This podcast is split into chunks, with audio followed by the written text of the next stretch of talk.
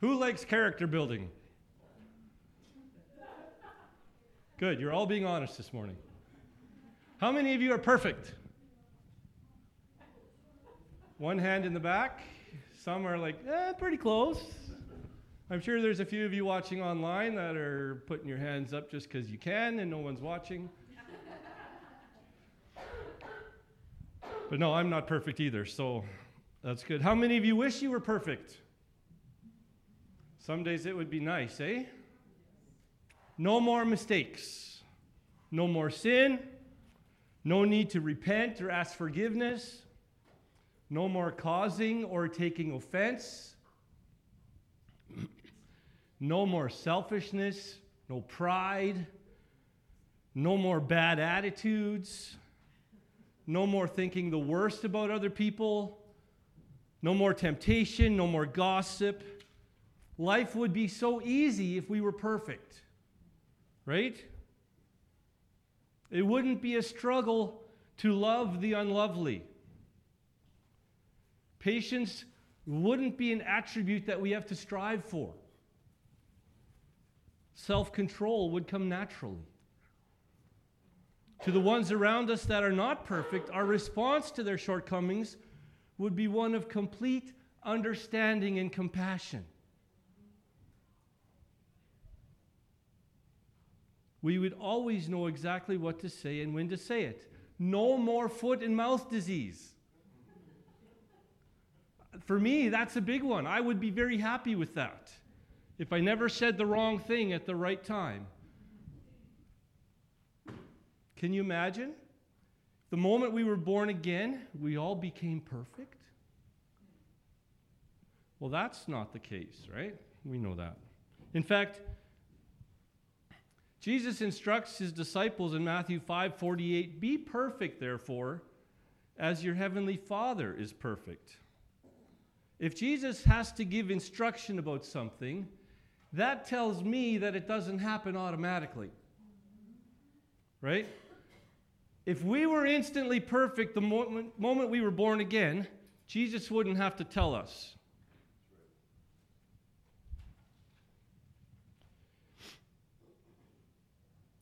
It means we have to do something about it. So, why didn't God need our, or, pardon me, why didn't God perfect our minds and our flesh immediately? Why did He leave that up to us? Why do we need to work out our salvation with fear and trembling? Well, it's because what we would miss out on right? And a few things that we would miss out on if we were immediately perfect. We would miss out on relationship. Character building is a relationship. It's not instant, it's a process. God doesn't want robots in his kingdom. Right? He didn't create man so that he could say, Look at all those little things running around doing exactly what I tell them to. He created man so that he could have friendship. He created you and me to have relationship. He's willing to put up with our shortcomings in order to experience the joy of that relationship. He's willing to work with us and in us to bring us to maturity. That's why He made us with the ability to choose. It was His desire to have fellowship and friendship when God started this thing called creation, He first created a suitable environment, and then He created mankind in His own likeness. He did this because He wanted someone to talk to, He wanted a friend. All throughout history, that has been His primary objective. Even after Adam and Eve sinned, God's desire has been for His people. That's why he sent Jesus. That's why Jesus was the ransom for a world held captive by sin. God is the God of life, He's the God of creativity, the God of growth. Just as He formed us in our mother's womb, He loves to transform us step by step, day by day, into the perfect image of Christ. Instant perfection would cause us to resemble robots. Right? Zephaniah chapter 3 verse 17 talks about God rejoicing over his people with joy and with singing. And that was before Jesus came to bring salvation. Too often in our society, and sadly in the church, we sing and rejoice over our robots and complain about our relationships. Kelly was talking about serving mammon or serving God. Do we worship what we have or do we worship the giver? Right? It's time to get our priorities and our affections in proper order. Number two, we would miss out on grace. Immediate perfection would override our need for the Holy Spirit in our lives. If we were perfect, we would not acknowledge our dependence on God and our need of Him in our lives. And we would soon become unperfect. Our prayers would be like that of the Pharisee who stood up and prayed about himself, saying, God, I thank you that I'm not like other people. I'm not a robber. I'm not an adulterer. I don't cheat. I don't steal. I don't lie. I'm not like this tax collector over here. That would be our prayers.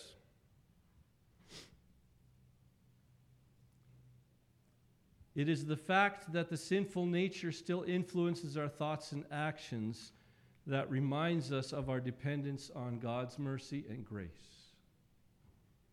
Right? Paul said, I will boast in Christ and Him crucified. For in my weakness I am strong. Because of God's grace, I am strong. Number three, we would miss out on joy. James chapter 1, verses 2 to 4 says, Consider it pure joy, my brothers, whenever you face trials of many kinds, because you know that the testing of your faith develops perseverance. Perseverance must finish its work so that you may be mature and complete, not lacking anything. Some people would say, What kind of mixed up logic is this? Trials are joyful. What box did you come out of? right? It goes right along with 1 Thessalonians 5:18 where Paul says, "Give thanks in all circumstances, for this is God's will for you in Christ Jesus." It is God's will for us to be thankful. Not for the problems, but in the problems. Why? Because he's there. His promise hasn't changed because we face a problem. His faithfulness hasn't diminished one little bit because we face a problem. In fact, it is in that problem that we recognize and appreciate God's faithfulness. It is the testing of our faith that builds perseverance, giving thanks and, and rejoicing in tribulation it is what we are called to. It doesn't say be happy about it, it says consider it joy. Joy is a fruit of the Spirit. When we face trials, when we face trouble, it's an opportunity for Holy Spirit to perfect us, to give us that joy that we so flippantly throw away because something doesn't go our way. Right? Hang on. Hang on to it. Some would say only a fool would be happy in a bad situation. Well, any fool can complain about their problems, and most do. It takes character to look at the big picture and see the situation in God's hands. It takes maturity to see the opportunity for growth. It takes relationship to trust God. It takes humility and grace to apply the lessons to your own life. Something else that struck me we're not the only ones who get joy out of growing, right? Our Father takes joy in our growing. Amen? Our Father loves to see us mature. I don't know any moms who have had children and wish that they were instantly full grown and mature. I haven't met one yet. Maybe there are.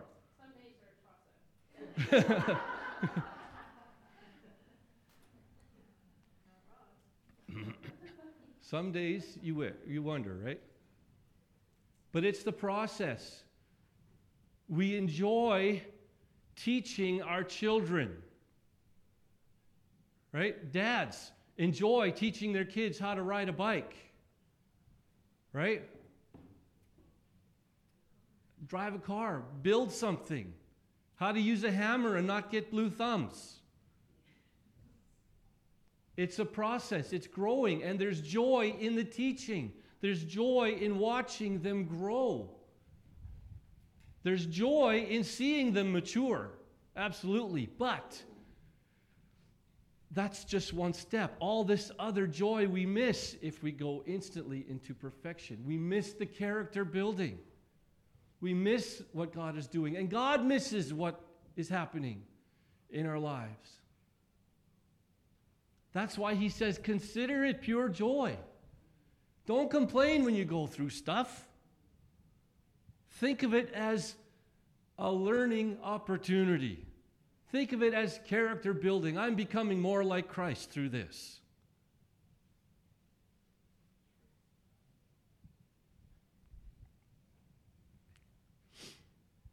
there are aspects of the character of Christ that are missing from our lives. As we go through situations that are discouraging, painful, or uncomfortable, we get to develop our character. When we are tempted, we get to practice self control. When there are relationship conflicts, we get to show love and gentleness. When there's turmoil, we have peace. When there's a need in our sphere of influence, we get to practice kindness and goodness. Whatever the situation, we have the opportunity to portray the fruit of the Spirit.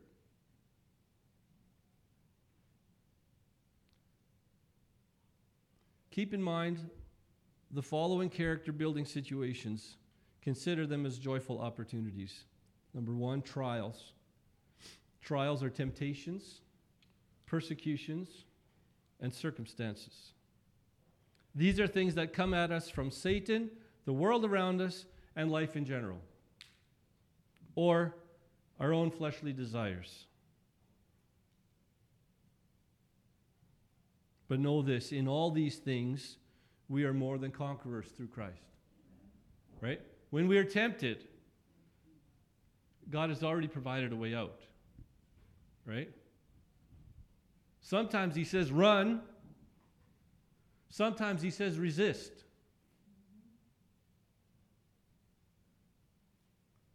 And it's wisdom to know which is which.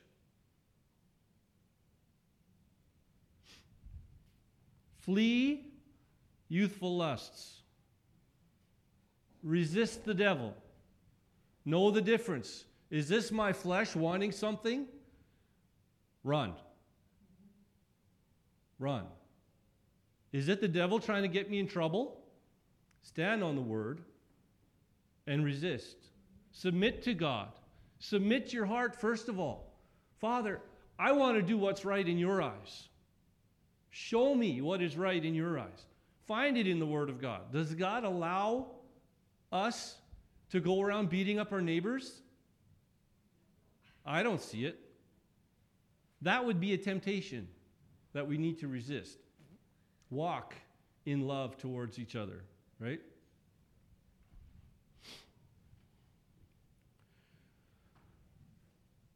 In all these things we are more than conquerors through Christ Jesus according to Romans 8:31. Number 2, pruning. John 15, verse 2 Every branch in me that does not bear fruit gets cut off, while every branch that bears fruit gets pruned, so that it will be even more fruitful. We all go through times of trimming and pruning. In order for Christ to be glorified in us, there will be times of cutting away the things that are not fruitful. Some things are dead branches, things from our past that we haven't let go of. Some things are suckers that sap the life out of us. Other things that divert our attention and our energy. Not all of them are bad or wrong, but not every good thing is a God thing. Right? There's things that are good that we get involved with that are just taking our time and our energy away from what God has called us to. And that's what we need to get cleaned up. And sometimes that hurts when we have to say, oh, okay, I got to stop. I got to cut that off. You know? Or you got hurt from a past relationship that just won't leave you alone, or you won't let go of it. And God is saying, you know what? It's time. It's time to clean that up because that's hindering you from growing. And he gets his scalpel, his word, and he gently, carefully cuts away exactly what needs to be removed. And it hurts for a while, but then it can heal.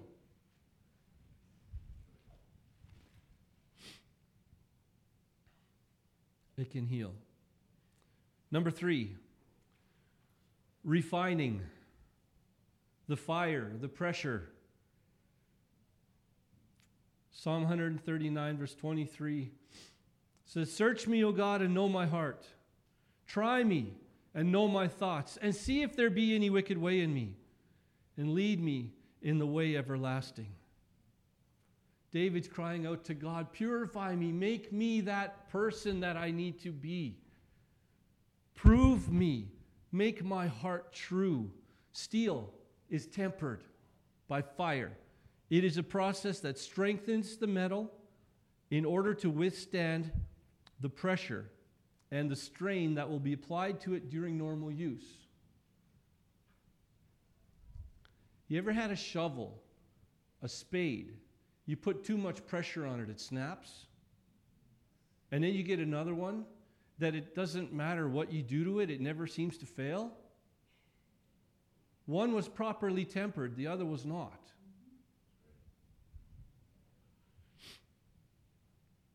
Gold and silver, precious metals, they're purified by fire in order to increase their value and appeal. Impurities and flaws, flaws, pardon me, diminish the attractiveness and apparent value. We have inherent value because we're created by God in His image. It doesn't always appear that way to those around us, right? We are God's light in this world, and we need to shine brightly. But sometimes there's junk that gets in the way. So God needs to purify so that light can come out.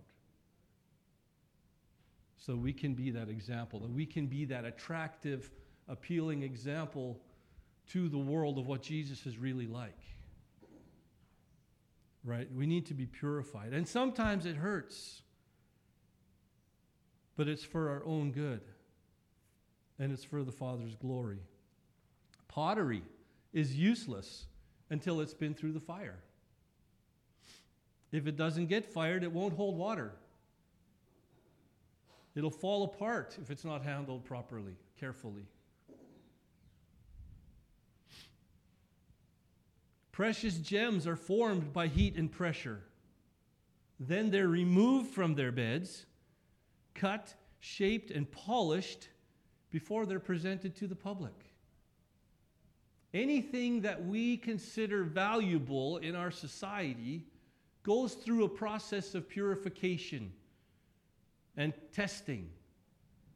Right? If it doesn't, we don't buy it because we recognize junk.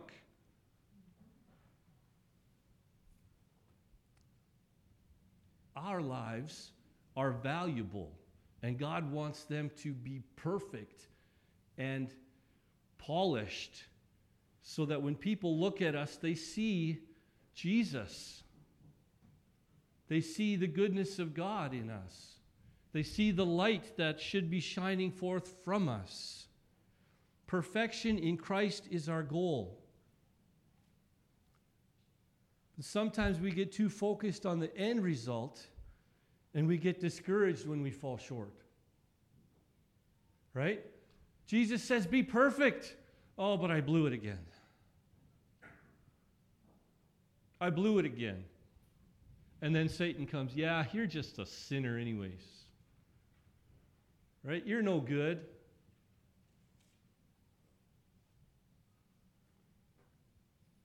It is possible for us to be perfect, otherwise, Jesus wouldn't have said it.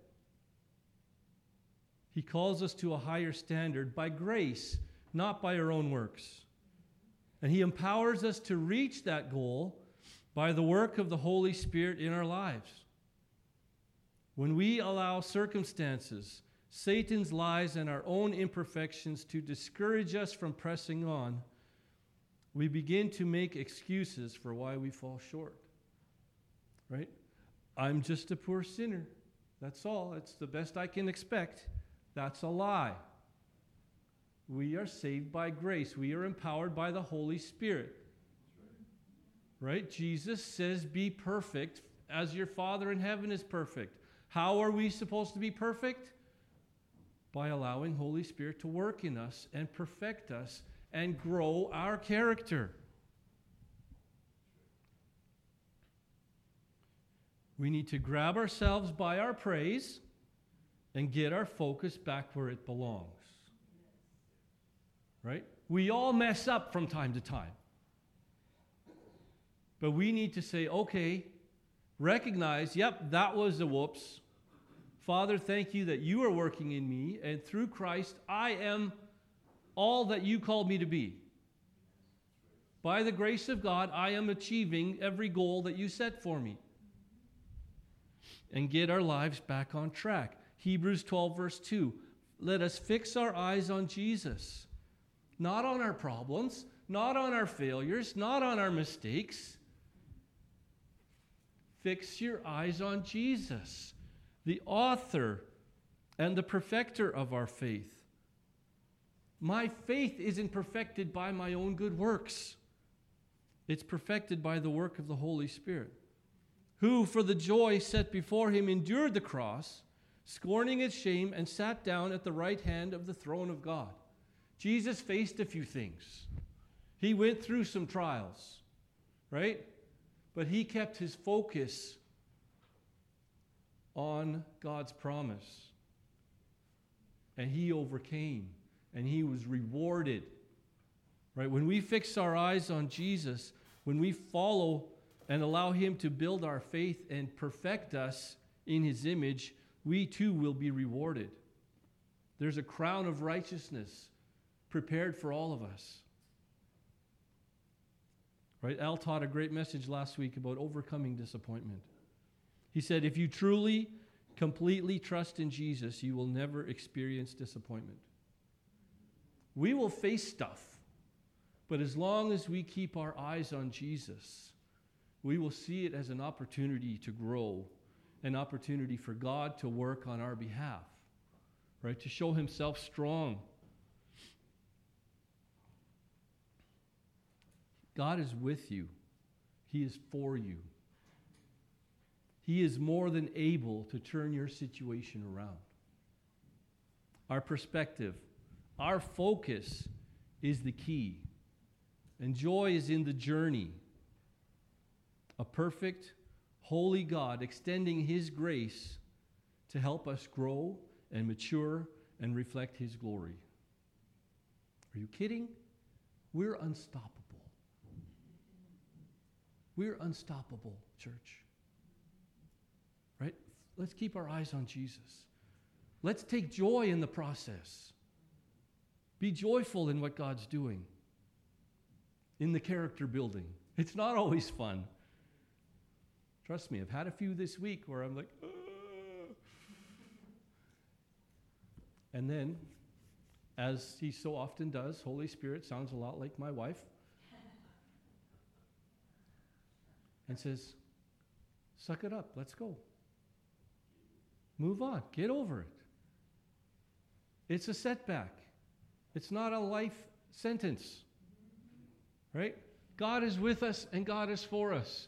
We cannot be moved. Father God, I thank you for this word that you've given this morning. I thank you that you are with us, that you rejoice over us with singing and with joy. And you love to watch us grow. So, Father God, help us to keep our eyes fixed on Jesus. Help us to see the joy in what you're doing for us and in us. Cause us to be that light shining brightly for you, that all men would see your goodness and your glory and give praise and seek after you because of what they see in us.